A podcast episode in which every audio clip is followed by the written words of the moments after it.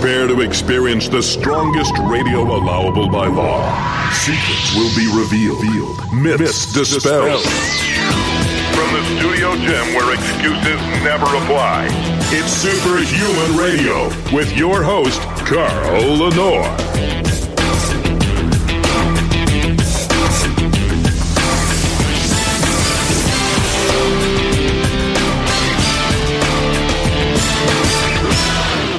Welcome back to another episode of Superhuman Radio. Today is Tuesday, September 3rd, 2019. We're getting the month off to a great start by starting the month with a Blueprint Power Hour, which will begin in just a moment. Uh, on today's Blueprint Power Hour, towards the end of the show, we'll talk about. I, I have been inundated with messages, emails, Facebook messages, Instagram messages, uh, asking me about my decision to go up to 1,000 milligrams a week of testosterone, which I started doing a couple weeks ago. And everybody is worried for me. I appreciate that worry, but I, I promise you there's nothing to worry about.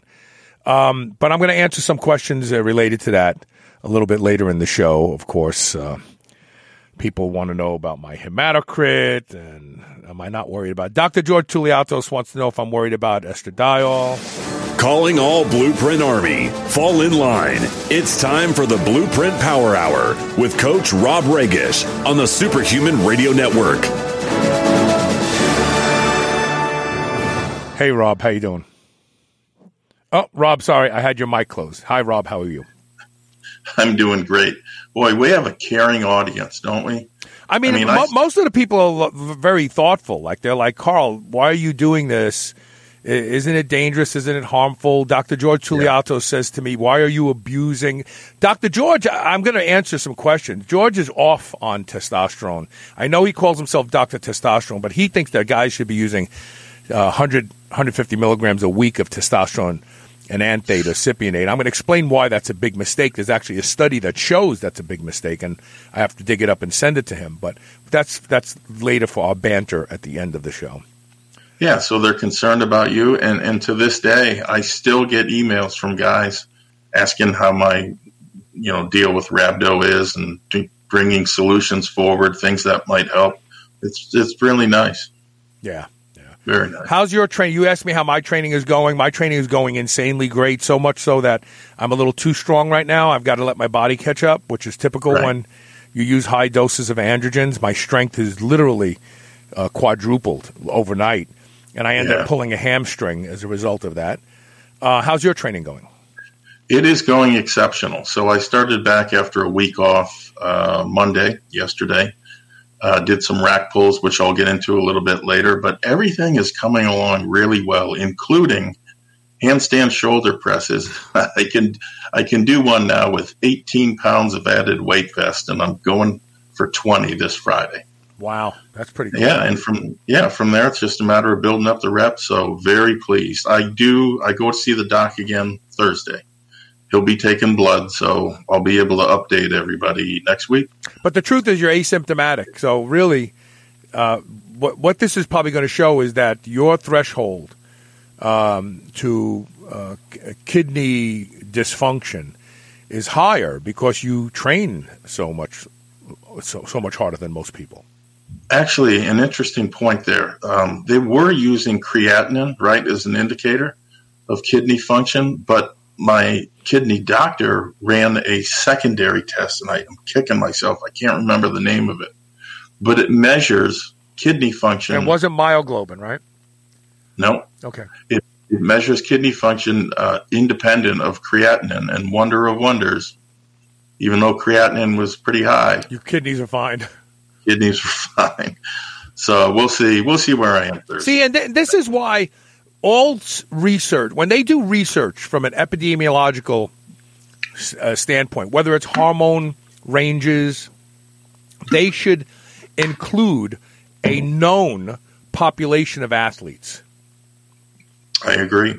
And science won't do that, but the reality is if they did that, because the rea- because the truth of the matter is when they do epidemiological research to gre- to create, let's say, what is uh, the acceptable ranges for testosterone in the population. Well, 50% of the population is sick. So Right. using them as part of the standardization of hormones is a mistake. I mean, that would be like, let's say you manufactured uh, parts for jet planes. And let's say uh, the authority having jurisdiction over the manufacturing of these parts to make sure that they're safe included in the safety calculations uh, parts that were known to gonna fail. So they'd say, oh, you know, the failure rate, acceptable failure rate of this part is 50%. What? So 50% of the planes are going to fall out of the sky? That's not acceptable. And but that's what they do with, with, with human beings. They go, "Oh, well, 50% of the population is sick, unhealthy. They're they're on a fast track to dying. So let's include their numbers Right. in, in no, you, you shouldn't do that. You shouldn't do that. Yeah. Good points all around. Yeah, but it'll never happen. It'll never happen. Mm, no. Um, let's get on with our first question. Sam Munchnick. I heard you talking about omega 3s a few weeks ago. I take two uh, or three soft gels per day. It says for heart and brain health. I've heard fish oil thins the blood and is good for inflammation, but you say it can also build muscle and burn fat. So, how come I never saw anything along those lines? Because modern medicine doesn't care about those things. Yeah, it's an interesting question, right? I mean, people think fish oil and they think general health, you know, heart, brain, et cetera, et cetera. But as we'll see here, there are performance enhancing applications. So, having said that, the single biggest issue, I think, with not seeing the kind of results from fish oil that you can get is not using enough and not giving it enough time. A lot of people give up uh, on fish oil after a couple months. You know, the reality is it's a it's a fatty acid. It needs to be incorporated into your structure over time. So, uh, in my opinion, anywhere between six and ten grams of fish oil over a minimum of three months uh, to really see what it can do for you. I can remember a distinct change, in my opinion, on fish oil when I moved from three soft gels a day to nine. You know, just getting out of bed uh, was noticeably uh, easier. You know, a lot of other things were too. So, with respect to the performance enhancing stuff, studies show that when taken with protein, fish oil improves protein synthesis rates. Personally, I use Thrive, which already has omega 3s, right? But in addition to that, I'll take three caps of fish oil with every shake. Now, given I do two a day, right, that brings me up to six grams, not counting what, what's in Thrive. Um, and then my main meal at the end of the day after training is either chicken, fish, or steak. And depending upon, you know, if it wasn't fish, then I'll have another three capsules. So, you know, that brings me up into the nine to 10 gram a day range. Bear in mind that omega 3s are research proven to have the following benefits. And this is, this is not nearly as an extensive list as I could have put on here. Four grams a day of purified fish oil for a period of eight weeks uprated protein synthesis by increasing the subject's um, response to insulin and amino acids. So just realize, you know, all three things need to be in order. Uh, in terms of burning body fat, in another study, there were 44 men and women that received either four grams a day of fish oil or four grams a day of safflower oil. At the end of six weeks, they redid all tests. What they found was that those who supplemented with fish oil significantly, and this was their word, significantly increased lean mass and decreased fat mass. In addition to that, you will find studies on how fish oil benefits almost everything. Um, but the big ones, in my opinion, improved immunity, protects the brain against traumatic injury, and of course, it improves joint function. So the bottom line is this uh, omega 3s, in my opinion, need to be in your top three when it comes to supplements. Now, you could, of course, eat more fish and use less fish oil. Um, but over the years, because I've been getting into higher doses of it, I've come to appreciate the benefits of precise dosing, right? Either with the gel tabs or the liquids. Fish oil works, but it takes time for your body to incorporate those fatty acids into its structure. Uh, over several months, though, at a higher dosing threshold, you should begin to appreciate the difference that they're making. So here's a couple tips on taking fish oil. Also, um, uh, fish oil is one of those uh, nutrients that responds to uh, abundance and scarcity. instead of taking the same dose every single day, stagger the dose. So if you're going to take six a day, take 12 every other day, or even 18 every third day. Uh, because mm. that will speed up the incorporation. You're so right. Uh, you, you, know, you, you, said something, and you it was people may miss the nuance. When what we know, and there's actually a blog post by Alex Leaf on superhumanradio.net about this. When you take the same dose of fish oil day in and day out, the very very valuable omega threes, uh, especially the uh, DHA, become usable as an energy substrate. The body will burn it as energy. It says, "Oh, we're getting this every day. We don't have to save it. it it's, it's, it's every day we're getting it. We don't have to save it." When you stagger your dosing, you know, every other day, every third day, uh, the body goes, we don't get this as often as we used to. We better save it.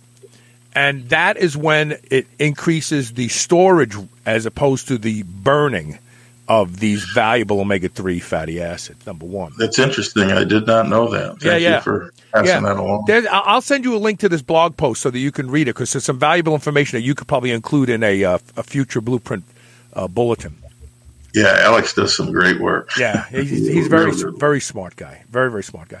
So uh, the other thing is that uh, a company called Metagenics, and we actually have a Metagenics store on superhumanradio.net from Dr. Paul Costanti. They have realized the value of fish oil so much so that they have isolated certain molecules in fish oil that are responsible for improving brain function. They have a product called uh, Omega Genix Neuro, and Elisa claims that when she takes one, she can feel it. Wow. Uh, yeah, and, and they also have something called SPM Active. So Fish oil has pro resolvin mediators. What this means is they don't stop inflammation, they speed it up to healing. Big difference. NSAIDs stop inflammation, but they stop the healing too. Pro resolvin mediators resolve the inflammation by moving it along to its conclusion, which is heal. And these pro resolvin mediators have been extracted from fish oil and super concentrated into these little tiny gel caps. And I take two SPMs a day. And I tell you that I'm training very hard right now. And the fact that I'm training every single day speaks to the value of these. Yeah. So fish, fish oil, omega 3s are magic. You're absolutely right. Absolutely right. Uh, next question comes from Ricky Price. He says, like you, I'm a big fan of ecdysterone. In my search for the quality product, I came across Vemo ecdysterone, V E M O. It appears to be from Rhaponticum carthamoides, like you suggest. It comes out of Europe, though, and the shipping costs are very high. My question is Is it worth having it shipped? Really interesting question. Um, you have to scratch around uh, to, to find this stuff, but the short answer to your question is I've used the product, uh, and so here are my my two CCs on the matter. Vemo is an extremely high quality company, especially when it comes to their herbs. They are a real company operating out of Bulgaria. They also do extensive testing on not only their product, but other companies' products, which is interesting to say the least tests to date on their Ecdy product show it's one of the best insofar as what's on the label is in the bottle. Um, they really go the extra mile to ensure that that's the case. Being sourced from Rhaponticum, then, you would think it was top shelf in the category. Unfortunately, there's one big flaw in the product, and it's this it is standardized for 95% beta ecdysterone, which is simply another name for 20 hydroxyecdysterone, which has a very poor track record, in my opinion, insofar as getting people results. Okay. When I tried this, I ordered several bottles. I double dosed it for a period of about eight weeks, so a two month run, right? The result zip, zilch, nada, nothing. I didn't even notice better recovery, um, never mind more muscle and less fat. That mirrors my experience, by the way, with 20 hydroxyecdysterone. The only results I ever got from it was when I made a transdermal and used that at a gram a day. And then I started starting to feel some of the recovery benefits. This is something that a lot of companies do that are new to the ecdy market because, in all fairness, if you look at the research, the body of research literature on ecdy, 20 hydroxyecdysterone is the most commonly studied uh, one. Until such time, then, as Vemo does a, like a full spectrum Rhaponticum, I leave this one alone. I will say this though, um, while you're there poking around, they do make one of the best tribulus products on the market. Uh, you have to be careful though. They offer two or three different trib products, only one of which is really tailored towards muscle building, and that being called Bulgarian tribulus. Okay. At the end of the day, there are really only three trib products that I've, I've liked, I've used, and I trust. One of them is Adaptogen N. John uses real Bulgarian trib in that and a whopping amount, 1,500 milligrams per serving. Uh, Vemo stuff, but also the original Tribestan comes in the individual, you know, film tabs to guard against moisture. Anybody that's ever sampled bulk tribulus knows how hygroscopic it is. My God, uh, it gets sticky real fast. But um, those would be the three products if you're interested in trib. Vemo, listen, Vemo is a quality company with good products. I just wish they'd redo their ecdy. They have the raw materials, they have the in-house testing methods, they have you know everything that they need to do that. Uh, and I even sent them an email and encouraged that. We'll see. We'll see where it goes.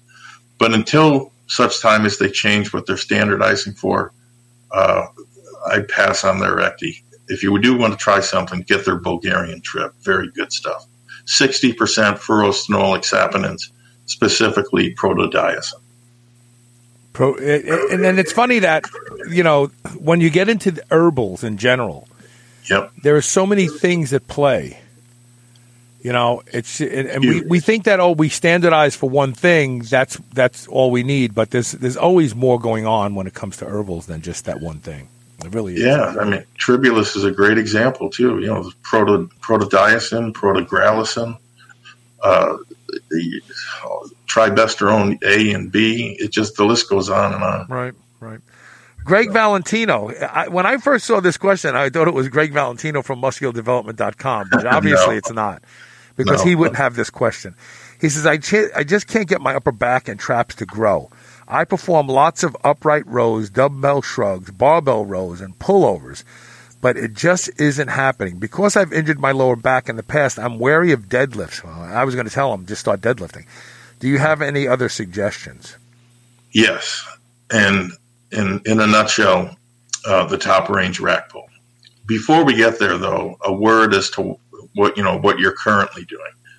Uh, I get nothing out of upright rows, and I've only seen people hurt their shoulders with yes, it. Yes, And and so I steer far clear of that. Dumbbell shrugs, they don't really allow for the overload that you can get with the barbell. I mean, think about it. Even a very well equipped gym with 200 pound dumbbells, right? That's a total of 400 pounds. 400 pounds on the barbell shrugs or top range rack pull is warm up weight. You're just getting started. Um, barbell rows are a fine lift, but I have yet to see people uh, have yet to see people do them without, without significantly cheating when the weight gets heavy. If they lighten up, then yeah, you know it's it's good. It's not a good thing when you're going heavy, especially if you already have lower back issues. Pullovers are one of the best exercises, but I don't feel they target the upper back and traps like you're you're looking to do. Which brings me to the top range rack. So to perform the lift, simply set a barbell up in a power rack just under waist height. Okay. You should be able to bend your knees and get your legs into the movement and then standing erect, pull the bar eh, maybe an inch or so off the pins. Okay.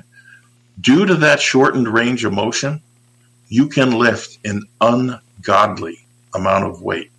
Okay. And using an ungodly amount of weight equals an ungodly amount of overload. Muscle, muscles don't necessarily know range of motion. They know tension. And this stuff, deli- this lift delivers tension like no other. So the amount of beef that you can pack onto your upper back and traps follows suit.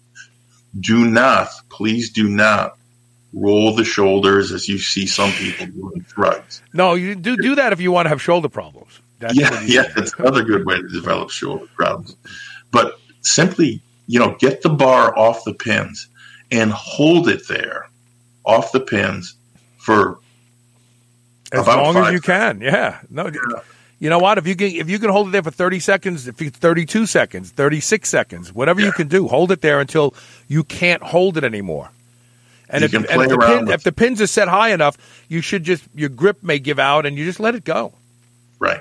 Oh, other note: make sure to use straps. Yeah. Obviously, right. I mean, your grip is going to be your weak point right. in the lift.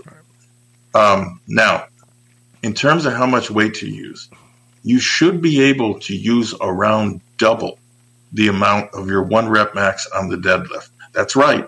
I said double. Contrary to popular belief, this is a very safe lift due to the fact that it doesn't involve much, if any, trunk flexion. Two such holds using a maximal weight, you can play around with the duration of the holds, uh, are really all that's necessary on your heavy days. I do them every other week. And, and early on, you may be able to do them more frequently, but you're going to see the amount of weight that you're able to jump from session to session is dramatic. 50 pounds is not out of the question for a while. You can do that. Um, now, another variation when you might not feel like going for such a heavy weight, uh, you can use less weight, but uh, and do more repetitions. You know, like let's say, I don't know, five sets of ten. You know, I, I'm not a fan of ten sets of ten. I just think it's too much. But five sets of ten is a nice change of, of uh, nice change of pace. This lift lights up your central nervous system like a Christmas tree. It builds obscene amounts of muscle in the upper back and traps. And it, and this is the really important part. Teaches your central nervous system to simultaneously contract all of the muscle groups in the body at once. This is not just a trap or upper back exercise. You cannot help but maximally contract every single muscle in your body to get that enormous weight off the pins. In fact, if you perform any full range lift after doing the top range rack pull, you will find that you are much, much stronger. Here's a great example. This happened not all that long ago. One guy I trained, he had a personal best of eight weighted dips with 50 pounds of added weight. Okay pretty respectable, right? And he was, you know, over 200 pounds too, so he was no lightweight. After performing his rack pulls, he blew past his previous PR and got 13 reps, which is an enormous increase. Even picking plates up to load them on the bar, feel they, lighter. Right. They feel lighter. Yeah. Try it and see. It's all about perspective. Believe, yeah, try it and see. You will know. You will not believe what you are able to accomplish with this lift. So I hope that helps. Okay, and when you're done with those, here's what I want you to do. I want you to walk over to the standing calf machine and set it up like you're going to train calves. But instead of putting the balls of your feet on the machine, put your heels or the middle of your feet because you're not going to be using your calves. Once you're planted here, stand up. You probably raise the weight five or six inches, pull the pin, and now just use your traps to shrug the weight up. And you could probably No. go real heavy with these. So I used to use these as a finishing movement after deadlifts to hit my traps. And I really do attribute the fact that I have really, really high traps to this movement. The weight is on your shoulders. You will get black and blues on your shoulders from this, I guarantee it, because the weight is on your shoulders. But you're exclusively using your traps to raise that 400 pounds or whatever you have the pin in, that stack for your calves. You're just using your shoulders to do it. And when you get to the top, make sure that you squeeze where you can feel it in the base of your skull. You'll feel the, the muscles in the base of your skull pulling. Do 10 of those three sets after Rob's movement and walk out of the gym. And, and you go home, you'll look in the mirror, you go, man, I can't believe how swollen my traps are right now. It sounds similar to the high shrug. Have you heard of that? The high shrug. I have, but the difference is this, right? So if you're holding a bar in your hands and Yep. you're shrugging, there's a lot of there's a lot of jangle material in between your trap. See, I see people shrug and their their traps are really not moving, but their shoulders are moving, their elbows are moving, and everything's moving. But when you take this whole arm out of the mix and you put the weight right there on the shoulder, there's nothing to help the trap move the weight but the trap and you start shrugging that weight, and I'm telling you, you'll you'll feel this like you've never felt anything in traps before. And you can also, if you want to, you got to be careful about this one. I'm warning you now, I don't want people to say I tried what you said and I hurt my lower back. But if you instead of putting the pads right on the top of the shoulders, you put them on the rear delts to where you're leaning forward just gently and and shrug it that way, you'll hit the top center of the back of the trap, the top You center. know, I've, I've never tried that. I can't wait to try it now. Oh, it's insane. I, I used to do them back in the day when I first started deadlifting and squatting. I wanted, I, I was like you. I thought, you know, traps say to somebody, this guy lifts something because Right, he's got yeah. huge traps. They're going all the way up behind his ears. And I started doing those, and my traps changed forever. Yeah, that's awesome. I'm going to give that a whirl. Yeah, I'd like to hear what you think about them. Yeah, I love learning too, and I can't wait to do that. Yeah, I, I, I need to start doing them again. You want to know something? When I have conversations like this, I think to myself, why am I, why am I not do, doing those anymore? I know it, right? So um, let's see here. The next uh, question comes from Matt Lawrence. He says, uh, "I know you're a fan. I know you're no fan of HMB, but some of these studies are compelling. The one where guys added 16 pounds of muscle in 12 weeks by plus, they lost a lot of fat. Then I saw another showing free HMB plus ATP added even more muscle. These studies were peer reviewed and published in reputable journals. Even if people gain half that in the real world, it would be a huge step up from creatine. Why do you maintain its junk then? Well, a couple of reasons. Of course, it's junk. No, I'm sorry. uh, because it's been junk from day one. But um, there is a, unfortunately, there is a large and growing body of studies that are bought and paid for literally by, by supplement companies. Now, certainly studies are a lot better than where we used to be 25, 30 years ago, which was just anecdotal feedback. But the fact is, along with science comes junk science. So, along with the money coming from these companies to perform these studies is usually something in the form of an agreement that says the supplement company reserves the right to publish or not publish the information depending on the results. And as you can imagine, more than a few studies showing no results for XYZ product never get published. Also, as you can imagine, there's a lot of pressure on researchers, you know, at XYZ University to show favorable results. No favorable results, no more grant money. Um, in some cases, it's as simple as that. If you look at the available body of literature, okay, on HMB, the only studies showing that it works usually have two names associated with them. Number one, Dr. Steven Nissen, and number two, MTI Technologies uh, and or Iowa State University, who just so happen to hold the patents on HMB and free HMB. More objective studies looking at all of the available literature. These, these are referred to as a meta analysis, shows that HMB does nothing for experienced weight trainers. Zero, zip, nada. There may be some benefit to newbies just starting out, um, but even that I would I would question. And in the real world, you know, what do we see? I'll tell you what I see. I see a whole lot of nothing in terms of results. Now, I did see a lot of kiddies snapping up MuscleTech. I think they called it clear muscle, uh, which was free HMB. Now, this is the one that, that was going to work, right? This is the one that's supposed to. And let's be honest, they used that name clear muscle because the anabolic steroid that Pat Arnold made for the Olympic athletes was called the clear. Yeah. Let's be honest. Yeah. Uh, Excuse me. um, but even those kids, they never bought it again because they figured out probably halfway through the bottle that they got burned. Now, I want you to compare and contrast the HMB body of literature with that of ecdysterone, just to draw a, a comparison. You already know about the recent study um, done on humans that was funded by WADA that showed favorable results.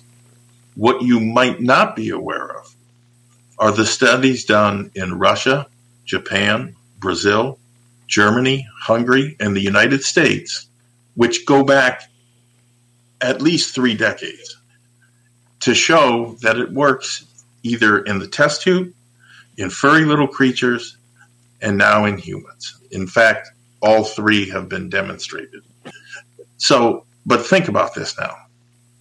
If all of these researchers were fudging their results, then it would have to be a worldwide conspiracy going back at least three decades and in half a dozen or more countries. The likelihood of that being the case, in my opinion, is about as good as HMB working. it's zero. Zip nada. So buy creatine, buy your essential amino acids, buy fish oil or even Ecdy if you want to. Decades of research in multiple countries at major universities back those products up. Every single one I just listed. But for God's sake, stay the hell away from HMB in all of its forms. You will get better results, frankly, bumping up the leucine content of your meals or sh- or shakes, uh, or simply eating more high quality protein. It's as simple as that, and it's a lot cheaper.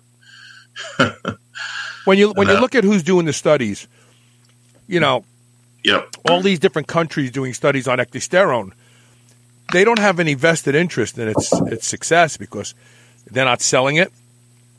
Uh, WADA's not trying to sell it. But then when you have universities that have patents on these things and they're the ones doing the research, you got Yeah. you got to take it with a grain of, of salt. You have to. You have no choice. and you know the Russian studies were the first to get panned by by the Western world. But if you look at it objectively, um, who was studying it? The government initially was studying it for soldiers. You know, at world, during World War II at the front to better survive the Russian winters. I mean, basically, that's where it started. They had heard from local farmers in Siberia that the deer that dug up and ate that root, a hell of a lot more of them made it through winter than those that didn't get it. And that's where the research started. And ultimately, in 1961, ecdysterone became a prescription item in Russia. And I think it still is to this day. That's pretty cool. Yeah. Let's take a quick commercial break. We're right back with more of your questions. You're listening to the Blueprint Power Hour brought to you by CoachRobRegish.com. Stay tuned.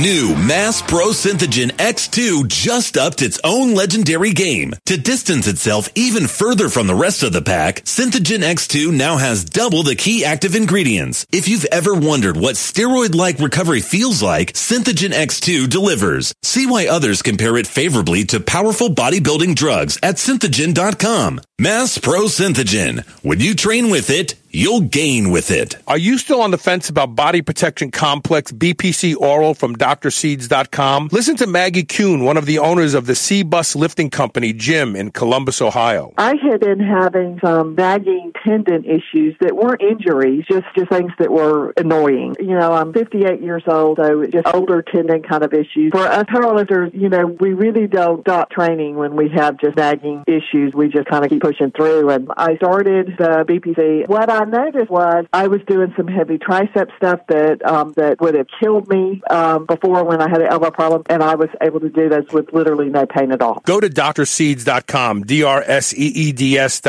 Use coupon code SHR and save 20% off your bottle of BPC Body Protection Complex today. Quest Nutrition makes bars, cookies, chips, and pizzas out of complete dairy-based proteins. Our products minimize net carbs and sugar without sacrificing taste. Each delicious chocolate flavored chip, cookie chunk, and crunchy crumble is custom made to maintain Quest macros. It's time to enjoy foods that work for you, not against you. It's time to enjoy your Quest. Men and women, you've heard about hormone optimization. Do you feel like it's something you want to look into? RenewLifeRx.com is the place to start. Their doctors can help you with the solutions. RenewLifeRx.com has a simple process for lab work, consultation, and taking a deep dive into where your hormone levels can be improved. Superhuman Radio listeners get 30% off your initial lab work and consultation. Go to RenewLifeRx.com to schedule your no obligation phone consultation today. Feel younger, get in better shape, and be more productive at RenewLifeRx.com. Whether your goal is to build muscle or burn fat, you'll find everything you need at Redcon One. Need help getting a good night's sleep? Try Fade Out or the most popular pre workout supplement on the market today, Total War. Sign up for their new Transformation Challenge and win $10,000 or shop for apparel that people at the gym will know that you are serious about your training. Need a testosterone booster that works? Check out Boomstick. Whatever you need, you'll find the best quality supplements on the market at Redcon One. Go to redcon1.com. That's R E D C O N, the number one.com, or go to superhumanradio.net and click the Redcon One banner ad today. This is the Superhuman Channel, doing reps with the weight of the world.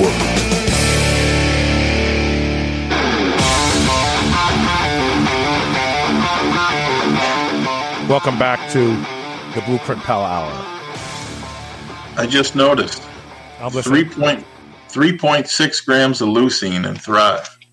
Yeah, that's com- that's combined what's in the dairy protein itself plus added EAAs.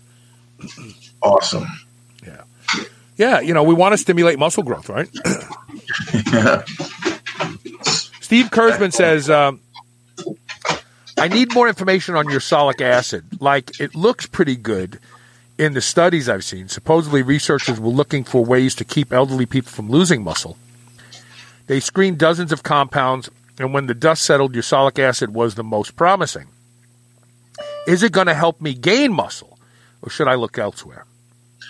Yeah, you know, we've discussed. I've discussed uh, ursolic acid. Uh, I think on the past two or three shows, but his question really has an interesting twist. Notice the wording used to describe how researchers screened and came across it. They were looking for something that stopped, you know, helped stop elderly people from losing muscle. Now, now look at his question. Is it going to help me gain muscle? These are two distinct, different scenarios. One speaks to an anti-catabolic action. The other speaks to an anabolic action. Let me be frank. Up until this point, these passive anti-catabolics have failed miserably. Phosphatidylserine, OKG, glutamine, HMB, even prescription anti-catabolics like Cytadren. I don't, I don't know if the guys are still using it, but all of those things failed to add any meaningful amounts of muscle tissue. I'm not saying they didn't act in some way to stop muscle loss, but in terms of actually adding new muscle, it never happened. In my opinion, the best anti catabolics are anabolics, right? 200 milligrams of test a week is going to preserve a lot more muscle in the face of, say, a severe diet than any anti-catabolic you can name, and it's a it's a lot cheaper too, and it belongs in your body. The list just keeps going on and on. The best studies on ursolic acid show some muscle gain, but it's marginal and not considered statistically significant. The translation there is in the real world, from the best I can tell, gaining 10 pounds of muscle would be considered anabolic. If you took something that caused you to gain 10 pounds of muscle, in most people's minds, they'd be like, hell yeah, you know, that's anabolic. That made a, a, a difference. Um, ursolic acid wouldn't build anywhere near this amount of muscle. So if those are your expectations, then I'd say you're going to be disappointed.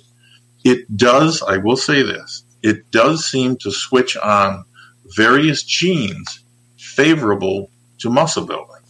Uh, and that's where the, the initial excitement came in. But think about it. You can activate mTOR with 3.6 grams of leucine, right, in Thrive.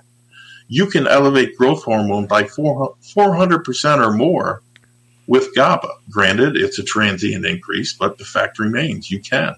And you can elevate IGF 1 levels about 20% with things like tribulus and trimethylglycine. And dairy, full fat dairy. right there. Now, do any of these things add 10 pounds of muscle? No, you know, not even close. Where, I will say this, where ursolic acid does shine seems to be in bringing markers of muscle, muscle tissue damage down. So in studies, they have found significantly lower levels of creatine kinase, lactate dehydrogenase, and myoglobin. Okay. So don't think those markers of muscle damage don't apply to you, right? Everyone listening is susceptible to rhabdo. And the older you get, the more likely it is rhabdo or not, those markers being elevated uh, delay recovery, which ultimately delays muscle growth. So I wouldn't say per se that ursolic acid is anabolic.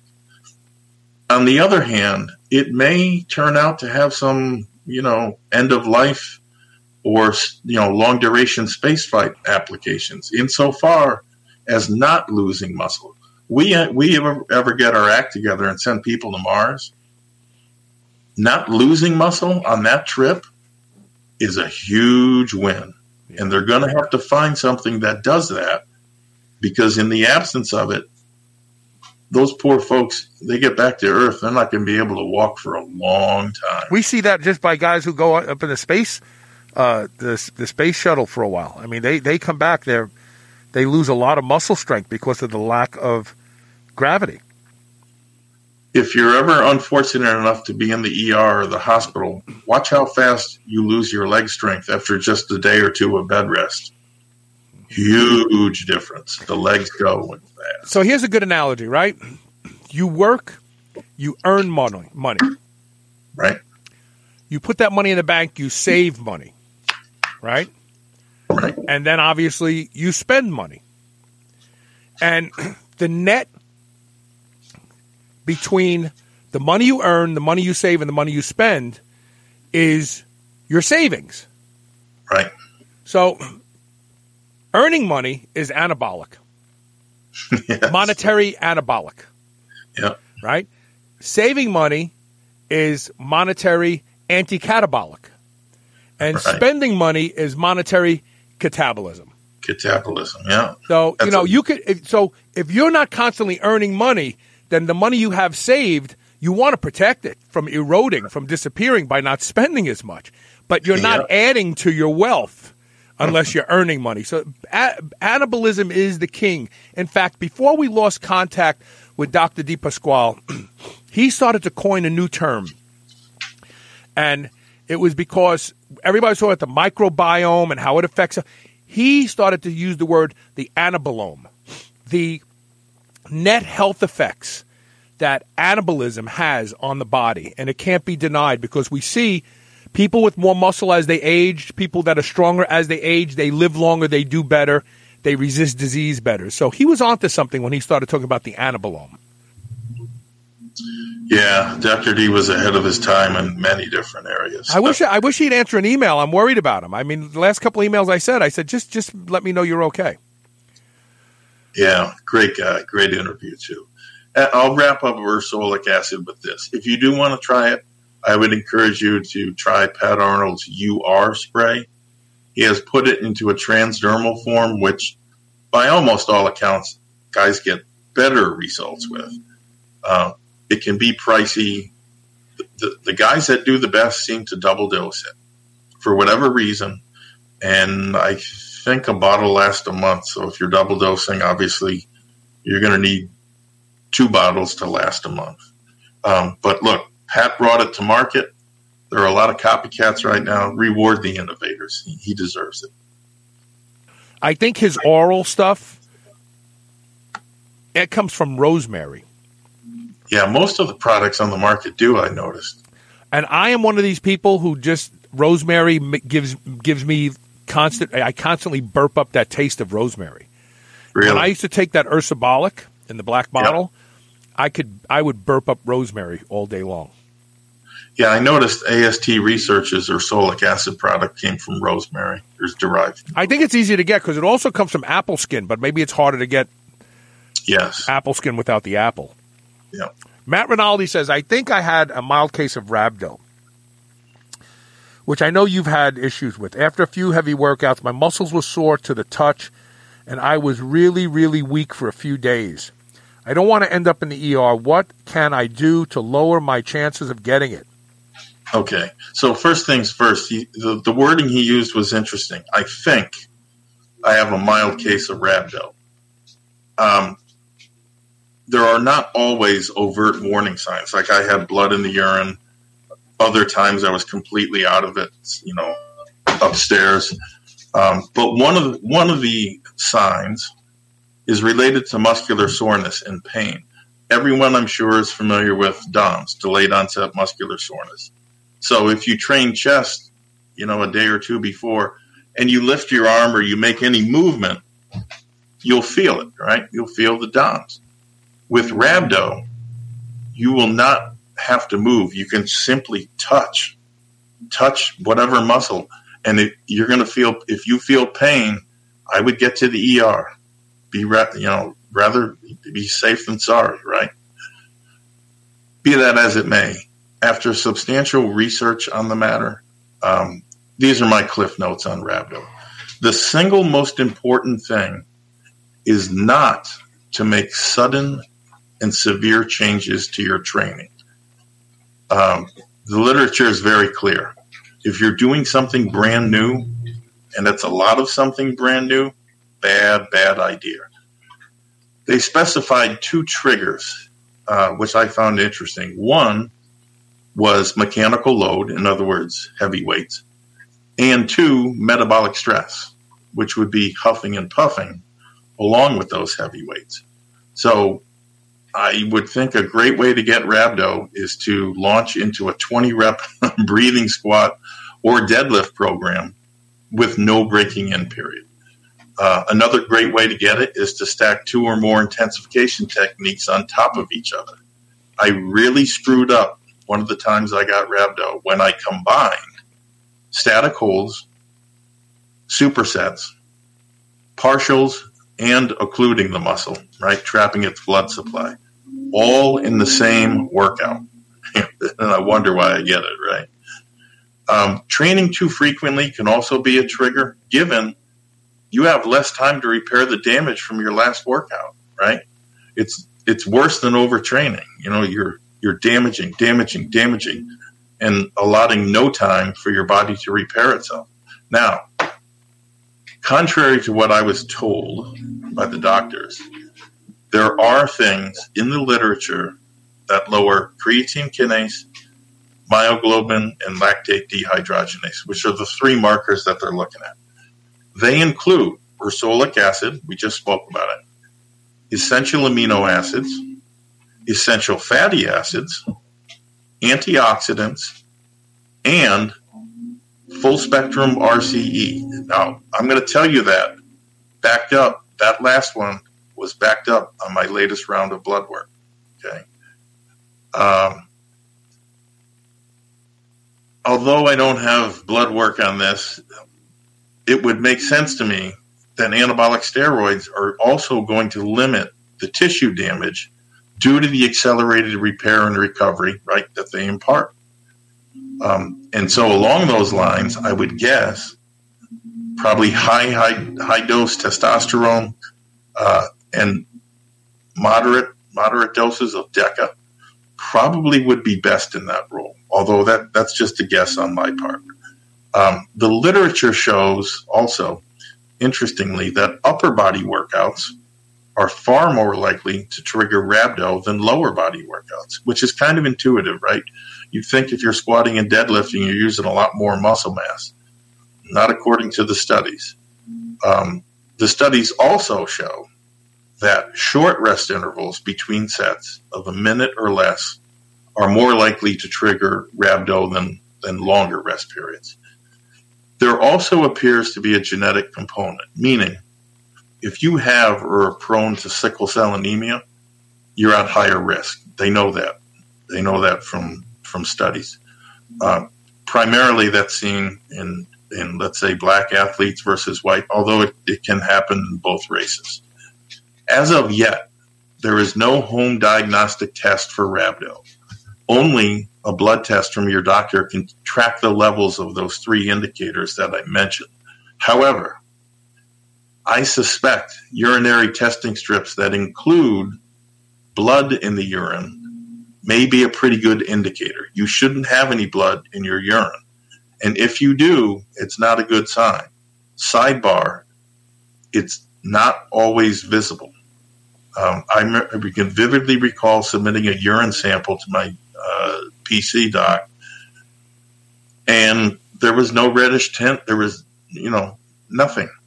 And it came back microscopic blood. And in fact, he went and got a bottle of testing strips and he dipped it in the sample, and there it was. You know, the, the indicator for blood in the urine uh, turned color. I think it turned from pink to purple. Anyway, um, in my opinion, you need to be aware of this stuff. Okay, superhuman listeners don't train like normal people.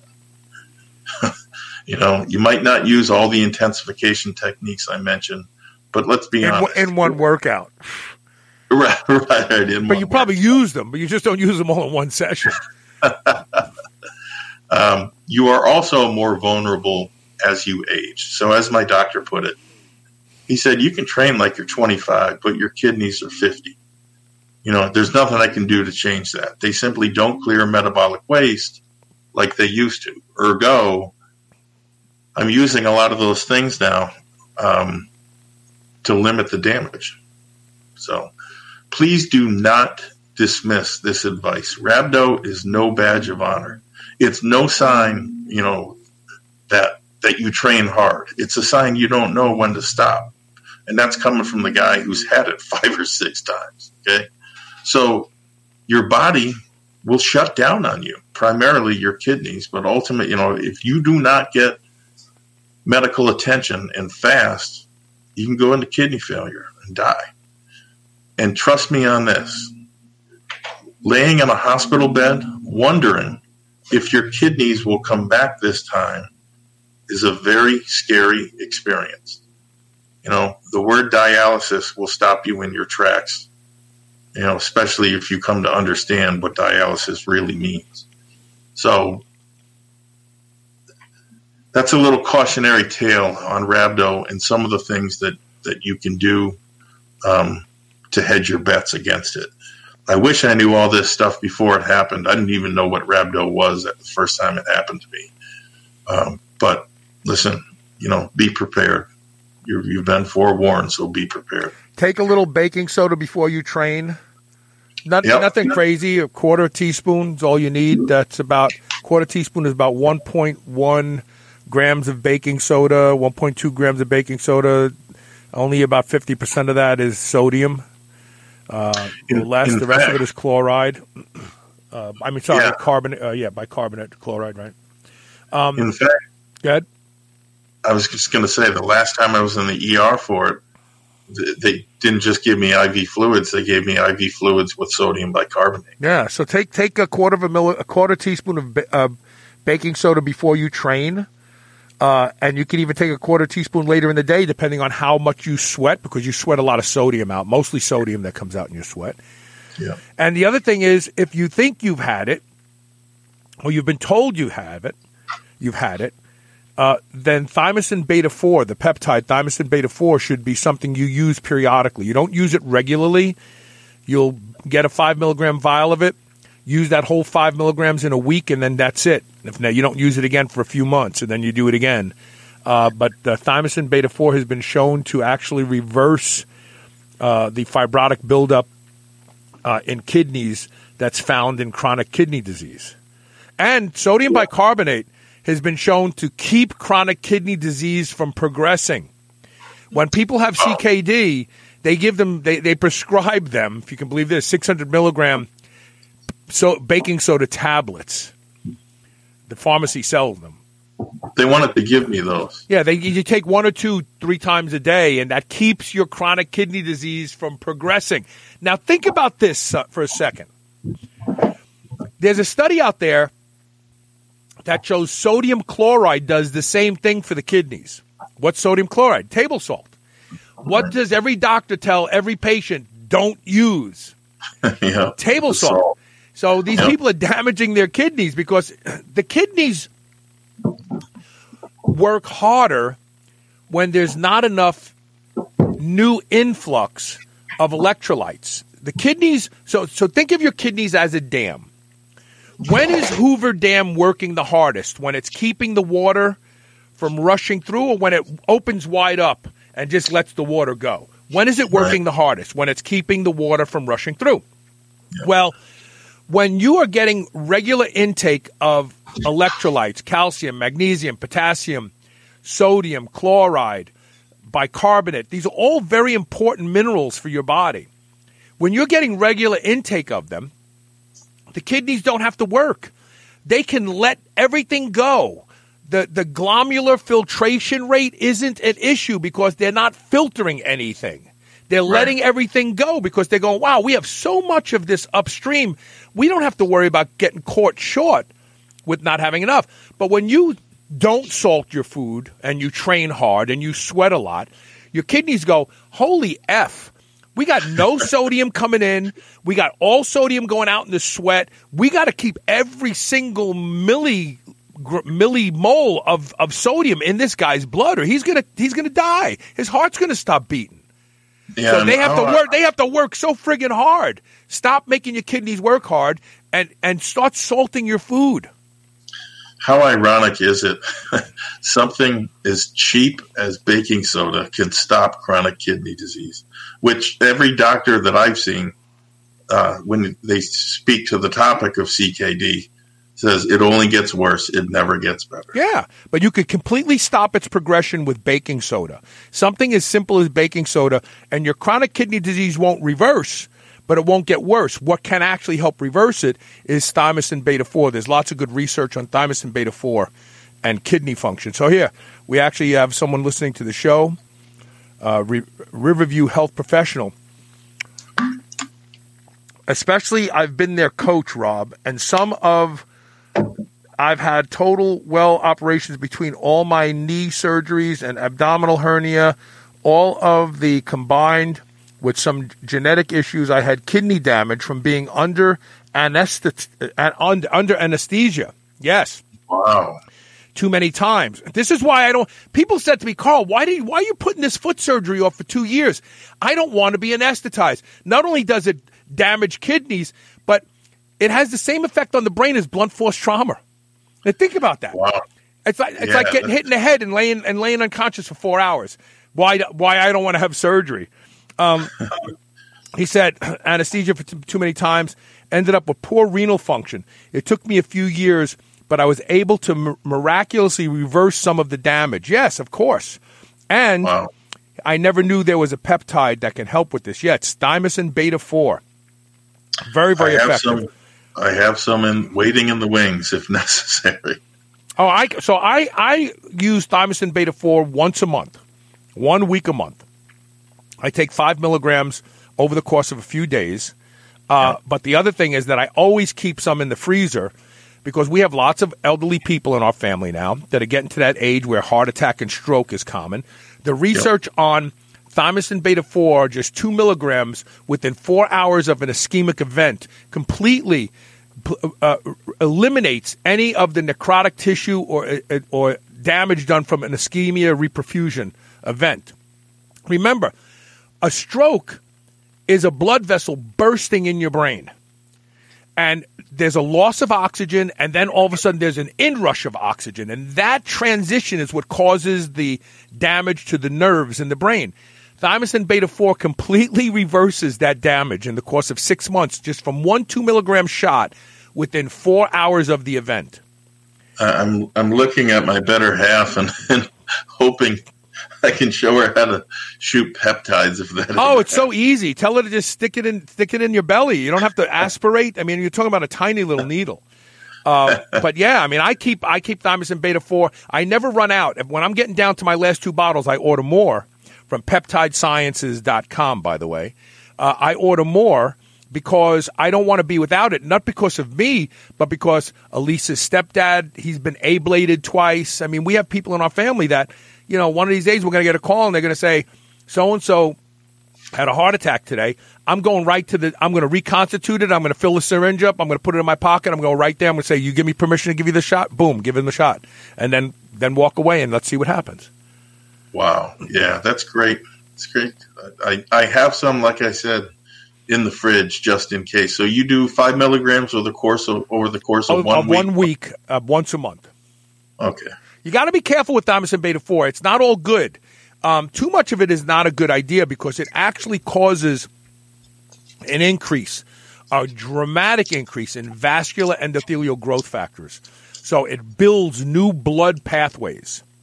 It's great for neuropathies for that reason, um, but it also is not good if you are, if you have unknown tumor growth or cancer. It'll actually cause new blood pathways into the cancer. Remember, cancer leverages anything that's good for healthy cells, cancer leverages it as well. Hmm. That's why it's stupid to blame IGF 1 on uh, cancer on IGF 1 because IGF 1 is important for healthy cells too. Cancer is an evolutionarily advanced cell designed to survive at all costs so it gobbles up all of the glucose, it gobbles up all of the leucine, it gobbles up all gobbles up all of the methionine. It has a lot of different ways it can stay alive. It's a hybrid. It can live with with oxygen, without oxygen, and it can grow. It actually produces its own telomerase, so its telomeres stay long, so its DNA can keep replicating faster and faster. So when we start blaming things that help the body stay healthy as feeding cancer, it's misguided. Yes, it's helping cancer, but it's also important for the rest of the body. You can't kill the rest of the body just to kill cancer. And that's what chemotherapy does. Chemotherapy poisons the whole body and poisons cancer at the same time. In my humble opinion, chemotherapy is tantamount to burning down your house because you have a stain on your carpet. It, it amazes me that how many years after uh, Nixon launched the war on cancer, the chemotherapy is still, you know, one one of the. There, there is a lobbying group for chemotherapy. There's a group that uh, goes up to Capitol Hill and pays politicians to keep chemotherapy as the standard of care. That explains a lot, doesn't it? Jeez. I mean, back in the day, if we had, uh, if, if if the people who farm raised leeches they there would be a lobbying group that says no, you got to keep using leeches to cure diseases. Thank God they didn't have that kind of money and power back then. But yeah, I know. I know. right. All right, we're going to take a quick commercial break. When we come back, we have the blueprint tip of the day, and then we have our little banter. Uh, we'll talk about uh, all the people that are worried about my increased testosterone use uh, after this break. Stay tuned.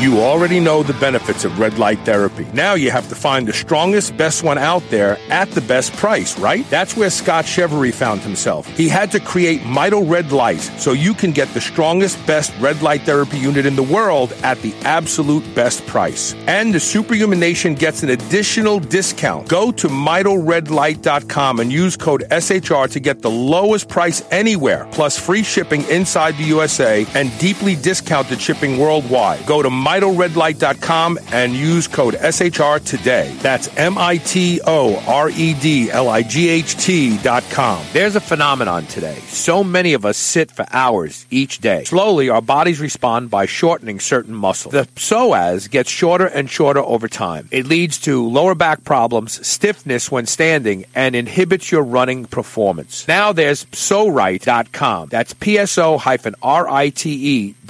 PsoRite is a device that allows you to stretch your psoas muscle and return them to normal function. And it does it better than any stretching movement or chiropractic adjustment can. You can use it in your home, office, or at the gym. Experience what thousands of people already know. Check out pso-rite.com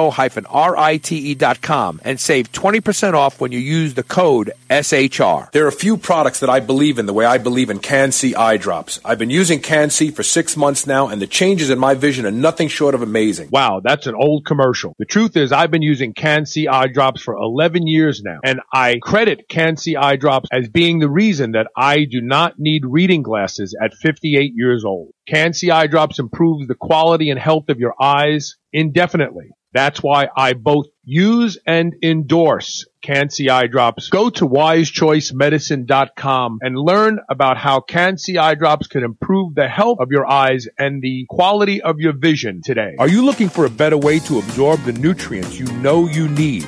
Do what I do and start your day with lipospheric supplements from LivOn Labs. Unlike pills and powders, LivOn's patented liposomal encapsulation technology transports nutrients like vitamin C, vitamin B, glutathione, acetyl L-carnitine, and alpha lipoic acid to where they need to be, your cells. Visit try.livonlabs.com forward slash Carl to learn why I take these supplements every day to help me perform in the gym and in life. That's try.livonlabs.com slash Carl.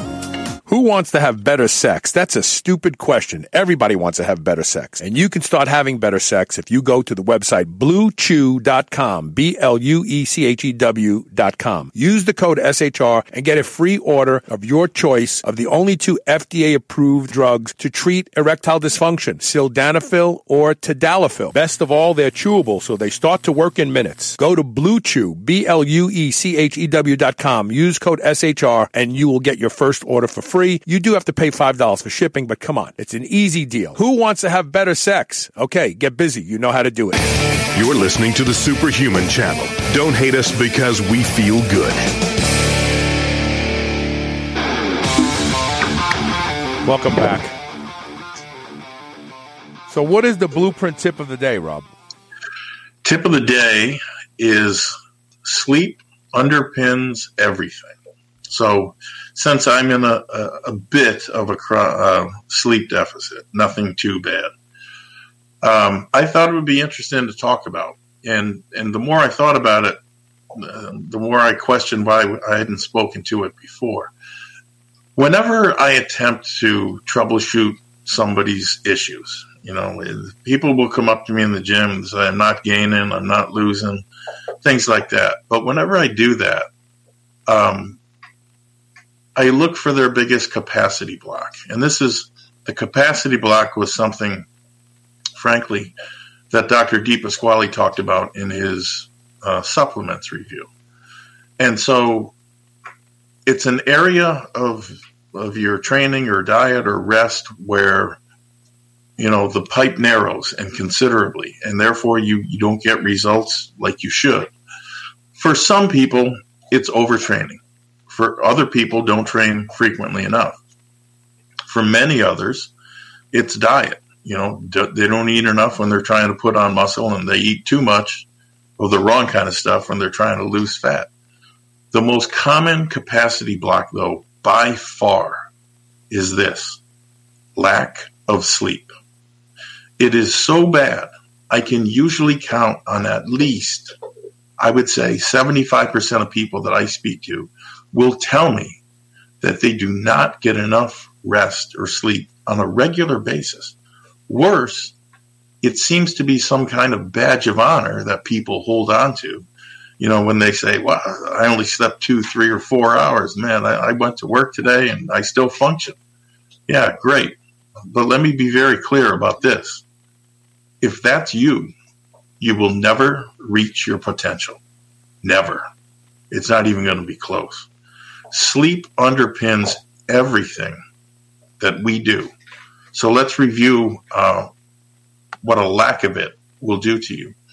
First off, sleep deprivation was a factor in some of the biggest disasters in recent history, including the 1979 nuclear, you know, meltdown at Three Mile Island, the massive Exxon Valdez oil tanker spill, and the 19 was it 86 or 96 nuclear meltdown at Chernobyl, among others. Um, but sleep loss is also a big public safety hazard today, uh, especially on the road. They've done studies and they show conclusively that drowsiness can slow reaction time as much as driving drunk. Think about that. Your reaction time is slowed as much as driving drunk. The National Highway Safety Administration estimates that fatigue is a is a cause causative factor in hundred thousand auto crashes every year, and 50, over fifteen hundred crash related deaths a year in the United States alone. Believe it or not, and I was shocked to read this. The problem is greatest among people under 25 years old, right? They're young. You know, it, these are the people that should be sleeping the most soundly. You know, they age and stress has not yet conspired to rob them of sleep, but there they are, you know, burning the candle at both ends. Sleep disorders and chronic sleep loss can put you at greater risk for the following. And by no means is this an all inclusive list heart disease, heart attack, heart failure, irregular heartbeat, arrhythmias, high blood pressure, stroke, and diabetes. And if all of that isn't enough to convince you, it cripples fat loss and makes muscle gain all but impossible. There was a study published in the Journal of Clinical Endocrinology and Metabolism. This was way back in 2002. It showed that men with sleep apnea also have much lower testosterone levels. Ditto for growth hormone. Why? The first 90 minutes of sleep is the biggest burst of growth hormone, you know, in a, in a 24 hour period. And regularly giving that up, along with the impaired testosterone, is like it's like taking steroids and growth hormone to increase protein synthesis and then not eating any protein. It makes no sense whatsoever. Now, it gets worse.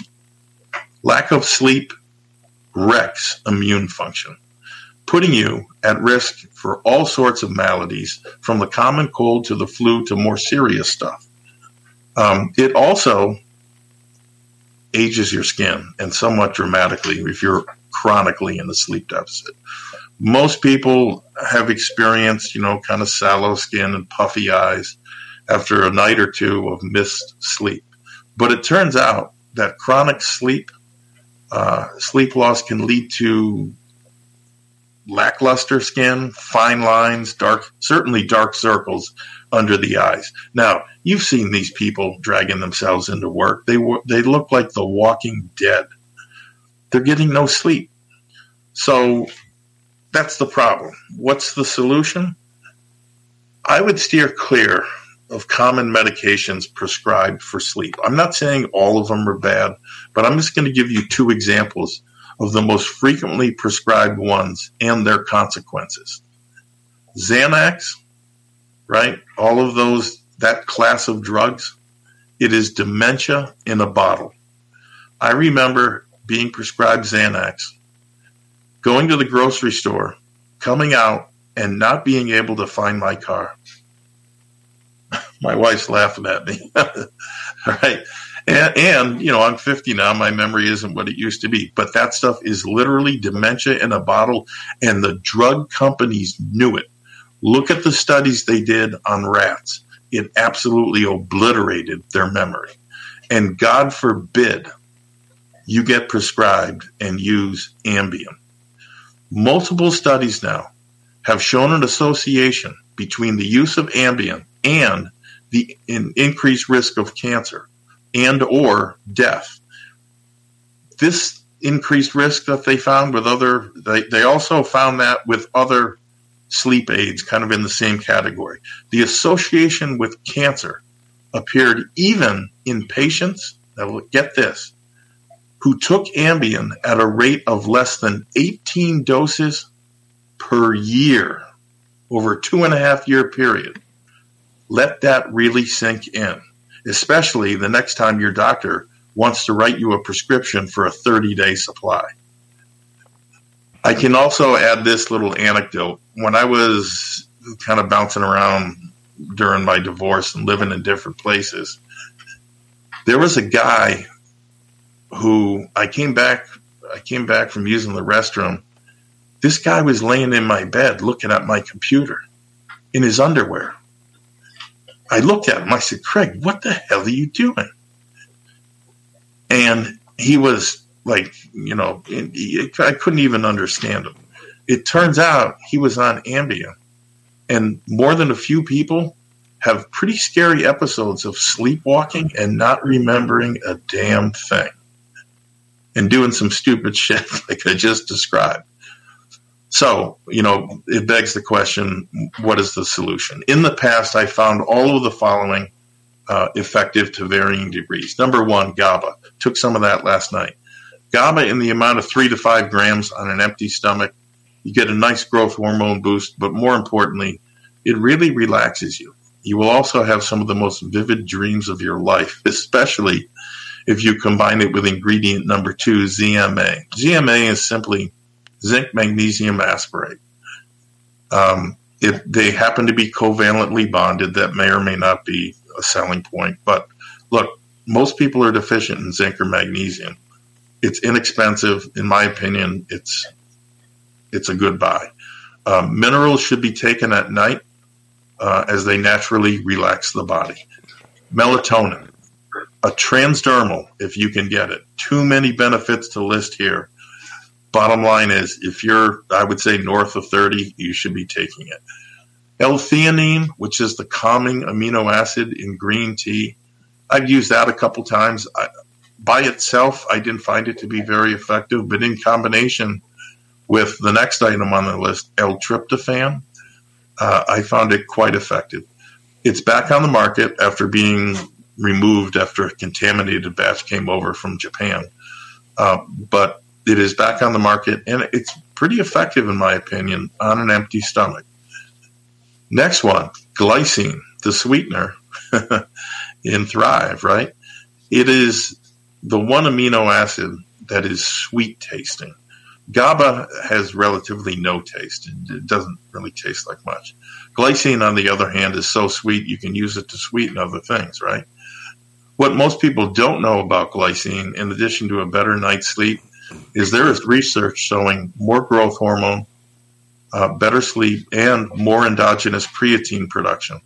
It's honestly a performance enhancer in multi-gram amounts. Valerian root smells like rotten eggs rolled in your old dirty gym shorts, but it does the job nicely of letting you fall asleep. And then finally, a tip of the hat to my wife who introduced me to this. Uh, a glass of red wine after dinner unquestionably relaxes me, relaxes most people. We know alcohol is a central nervous system depressant. More is obviously not better. You know, one glass or so a night. I'm, I do that about five days a week. And do you tra- do you track your sleep at all? Um, yes, because I have a Fitbit, although I haven't worn it in a while. Does it? Does your Fitbit track uh, REM sleep, deep sleep, and all that sort of yep. stuff? Yep. Do you ever wear it when the nights that you have your glass of wine? yes, although I never made the distinction between wearing. I'd like I'd like you to I'd like you to take a look at it and talk about it in a future show. Uh, what it does to REM sleep or deep sleep or both. Uh, the nights that you don't have a glass of wine versus some people like Elisa can have a glass of wine and it doesn't affect her sleep at all. I have a glass of wine and it totally screws my sleep up. So people Really? are different levels of response to alcohol. Yeah, yeah, yeah, yeah. Wow. Yeah, be interesting. Well, it's interesting. Um, I will do that and report back. yeah, be it's just like a self experiment, just to see what it, what it does. Right. Now, I have been working on a sleep product for many years now. One that both allows you to fall asleep, but more importantly, stay asleep, right? There are a lot of things you can take to knock yourself out, but actually staying asleep is the trick. Uh, the trick with this product is in the dosage of a novel ingredient that I've been using. If I take enough of it, I can fall asleep midday and sleep for hours. I did that once, and that never happens. Trust me, never. I think it's going to be, unfortunately, an ingredient with a wide variation of dose response curve. Some people take 30 milligrams, boom, puts them out. Other people take 90 milligrams, they don't feel a thing. Um, so I need to, I either need to find uh, the ideal dosage for most of the population or start combining it with other things. But it really is sharp. Hopefully, it'll be here in a reasonable time frame. Cool. Um, now, if I take enough of it, I can, like I said, fall asleep midday. The best part of that product is this there's no hangover, right? Um, there's no grogginess the next morning, as with the heaviest hitter that I'll give you now, and that's Phenibut. Okay. You need to make sure to start slow with this stuff, very slow. Gradually up your dose until um, it puts you to sleep. And it will do a good job of keeping you asleep, too, in my experience. Using it only when you really need it or once or twice a week, it's pure gold. The only downer uh, is it makes, like I said, pe- some people very drowsy upon wakening, which I think is one more reason God created ephedrine, but that's just me. Uh, yeah. So, yeah, um, strong stuff, no question about it. It's so, not you, you can't get it on. I mean, it, the FDA is is demanding that companies stop selling it. The, the pharmacies can still sell um, supplements that have uh, phenibut in them. Um, so it, it really is interesting what's going to happen here with phenibut very shortly. yeah. So, so there it is. There you have it. For a good seventy-five percent of you listening, in my experience, lack of sleep is your is your biggest capacity block. Absolutely. um, getting it right will do more for you than any supplement, change in your diet, or tweak to your training. Get on it and stay on it until you find something that works for you. You know, um, it's very it, it, it un- underpins everything, literally everything that you do. Every morsel of food that you shovel into your mouth, every rep, every set, it has to be there. Yeah. Yeah. I agree. Uh, real quick, and then we'll end the show. This is the banter portion. So I've received a lot of messages, emails from many of you who, when I admitted that I was using a gram a week of testosterone, who were concerned for me. and Dr. George Touliatos messaged me and said that it's reckless. And so I said, you know, I was using 250 milligrams a week for my HRT dose, and he said that's even too much and he recommends 100 to 150 milligrams a week for, for uh, HRT dose.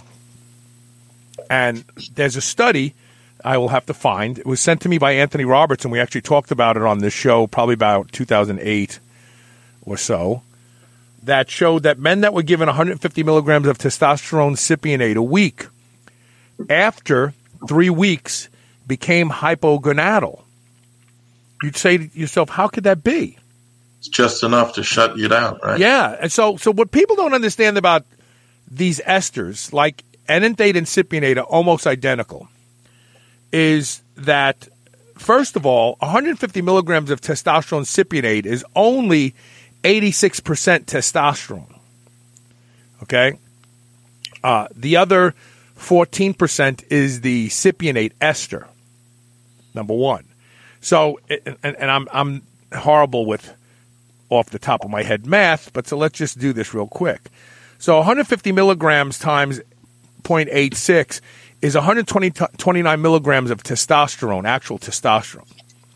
And if you look at the pharmacodynamics of testosterone cypionate, 50% of that injection, first of all, it peaks in 12 hours after the intramuscular injection. And then 50, 50, half of it is released within the first three days. So let's take 129 and divide it by two. That's 64 milligrams. You divide that by three. You're basically getting 21 milligrams, and this is this is not accurate because it's not it's not this even. It's it's uh, it's probably 30 milligrams day one and and 28 milligrams day two and and 19 milligrams day three. But just for the sake of this discussion, you get 21 milligrams into your into your body in the first three days. Now, you the balance of it. Hold on a second. Divided by two. The balance of it, 64.5 milligrams, is released over the next 28 days. Yeah, wow, that's amazing. And again, it's not a linear thing, right? It's not like it's really uh, two and two and a half milligrams a day for 28 days. It's probably nine milligrams, you know, on day four and seven milligrams, and it continually trickles down to where the last day you're probably getting a, a quarter of a milligram. Okay? So you divide that 64 by 28 just for the sake of this discussion. That's 2.3 milligrams a day. As I said, it's probably more like 11 milligrams on day four, uh, you know, 10 milligrams on, on day five, uh, and so on. It just keeps, but still. So, and, and some doctors want to do this once every two weeks, by the way. So what happens in this type of dosing protocol is when you first go on it, your body's still producing its own testosterone. So this is no consequence. This is like, yeah, sure, two and a half milligrams a day, no big deal. But after right. but after two weeks of being on HRT, the body goes, man, we have an unusual amount of testosterone. Let's tell the testes to start producing less and less and less. And as Rob pointed out, this is called the negative feedback loop.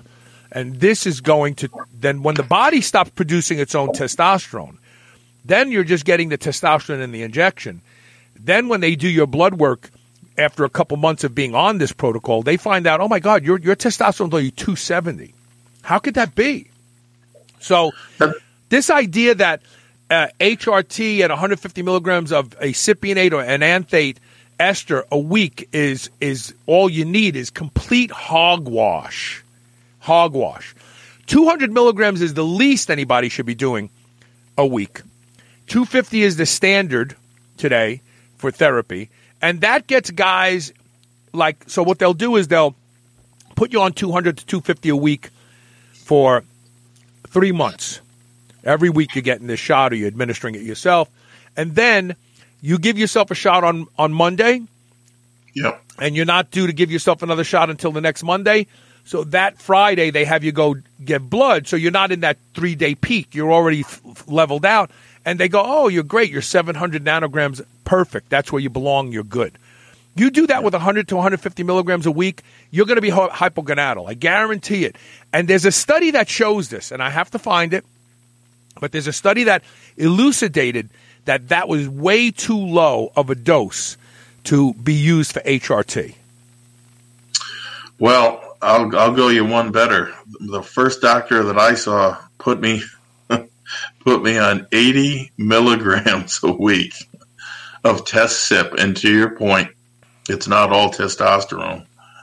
And I remember getting the blood work back, and my testosterone was like 326. Yeah, yeah. Yeah, so in the, in the, first three days, you were basically getting a normal dose. You're getting about 14 milligrams a day for the first three days, which is, they say the average man produces between 11 and 15 milligrams a day. But then after that, after that, Then you were getting uh, 43 divided by 28. You were getting a 1.5 milligrams a day moving forward after day three. Yeah, and and even worse, all it was shutting me down. You Yeah. know, le- levels of luteinizing hormone, follicle stimulating hormone, all that stuff was in the tank. So I'm sitting there, and I said, "Wait.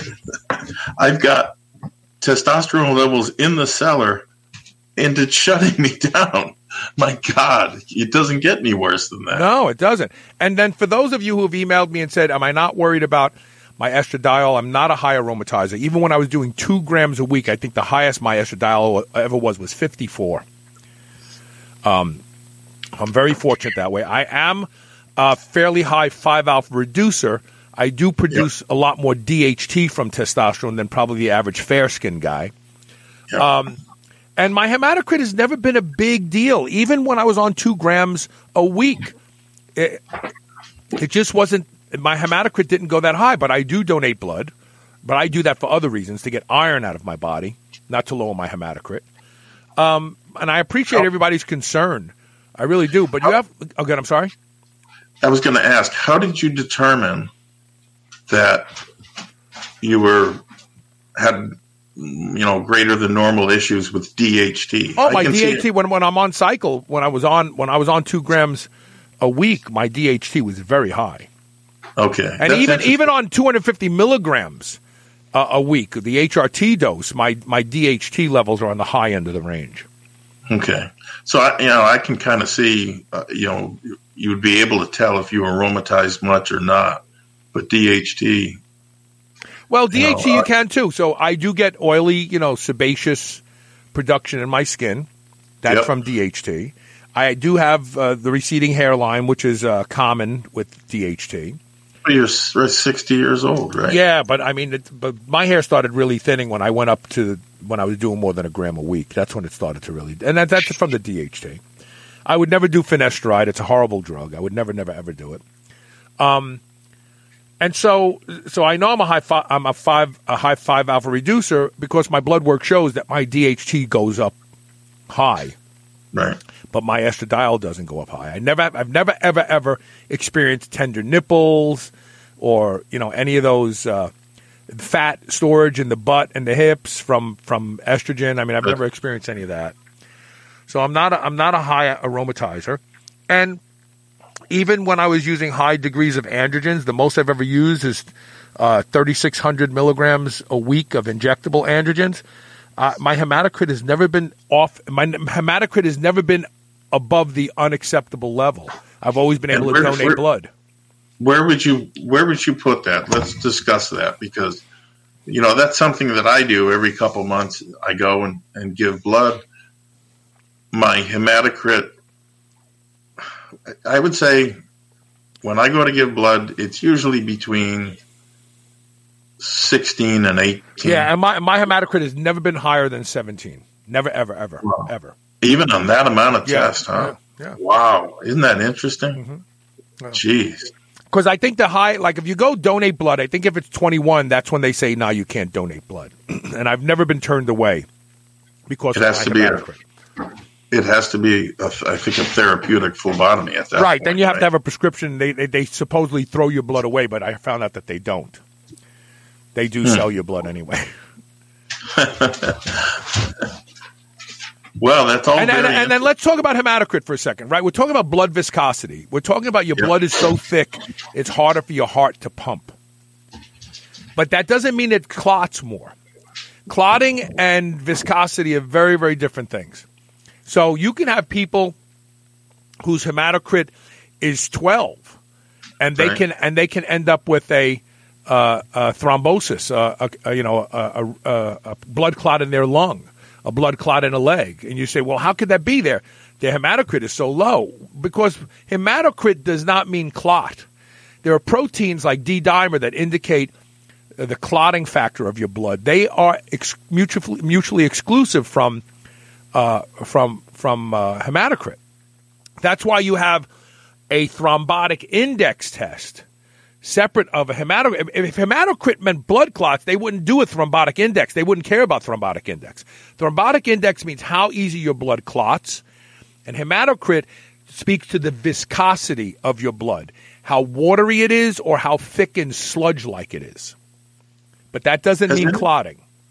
Has anybody worked out the answer to that occurs in older males, but not younger ones? What does? Elevated hematocrit. I don't. I don't. I don't, know. that- I don't know that to be completely true, but I have a funny feeling it, it's it's a result of uh, of compromised liver function over time. You know, I think Really? li- yeah, your liver gets dirty. It doesn't do as good of a job. Yeah, Yeah, I always found that interesting. I wanted to know, you know, why? Why is it, you know, guys in their 20s can shoot up a gram or more, not have an issue with hematocrit, but boom, they turn 40. You know, I take You know- that back. I take that back. It's probably more spleen function. So your spleen is responsible for taking red blood cells out of circulation. Mhm. So it's probably compromised spleen function as you age. It also could be lack of movement. You know, the more cardio you do, uh, the lower your hematocrit goes. Right? Uh, uh, uh, long distance runners, they're all anemic. No matter how much iron they get, no matter how much red meat they eat, they're always anemic. And uh, there is some evidence that um, red blood cells rupture in these people from the the striking the body, you know, violently striking the ground thousands of times, uh, you know, uh, every ten minutes, and more red blood cells rupture, and then the spleen gets them out. Wow, that's really interesting. Yeah, there, there's a lot to it, you know, and so, some of it is individual variation. But boy, the big thing I learned was, you know, doctors' attitudes and, and frankly, the amount that they'll prescribe varies greatly. I mean, you go to a doctor in the Northeast and you're going to find more than one that says, you know, 80 milligrams a week. We're not going any higher. That's just that, that that just shows that they don't even understand the pharmacodynamics of that drug. I asked him, "You're going to get a kick out of this." I said, "Why don't we do a hundred? And he looked at me and he said, "You do realize these are drugs of abuse." And He's so-. A, he said, you know, I, I wish then you knew what you know now. You could have said to him, "You do realize that this drug releases over 28 days. Just because you're giving me a shot every week doesn't mean that whole shot is being utilized in the week." Yeah, you, you know what I did say to him though? I said, "Hey doc, you and I both know I could shoot that entire vial. It doesn't speed me up. It doesn't slow me down. It doesn't change my. I, you don't get high. Yeah, you don't You feel know, anything. In fact, if Joe Biden hadn't stuck his stupid head into the issue, you know, the AMA and the DEA, if I'm not mistaken, They didn't even want the DEA never wanted to enforce right. uh, testosterone as a uh, as as a drug for them to go after people. They never Right. wanted to be in that fight.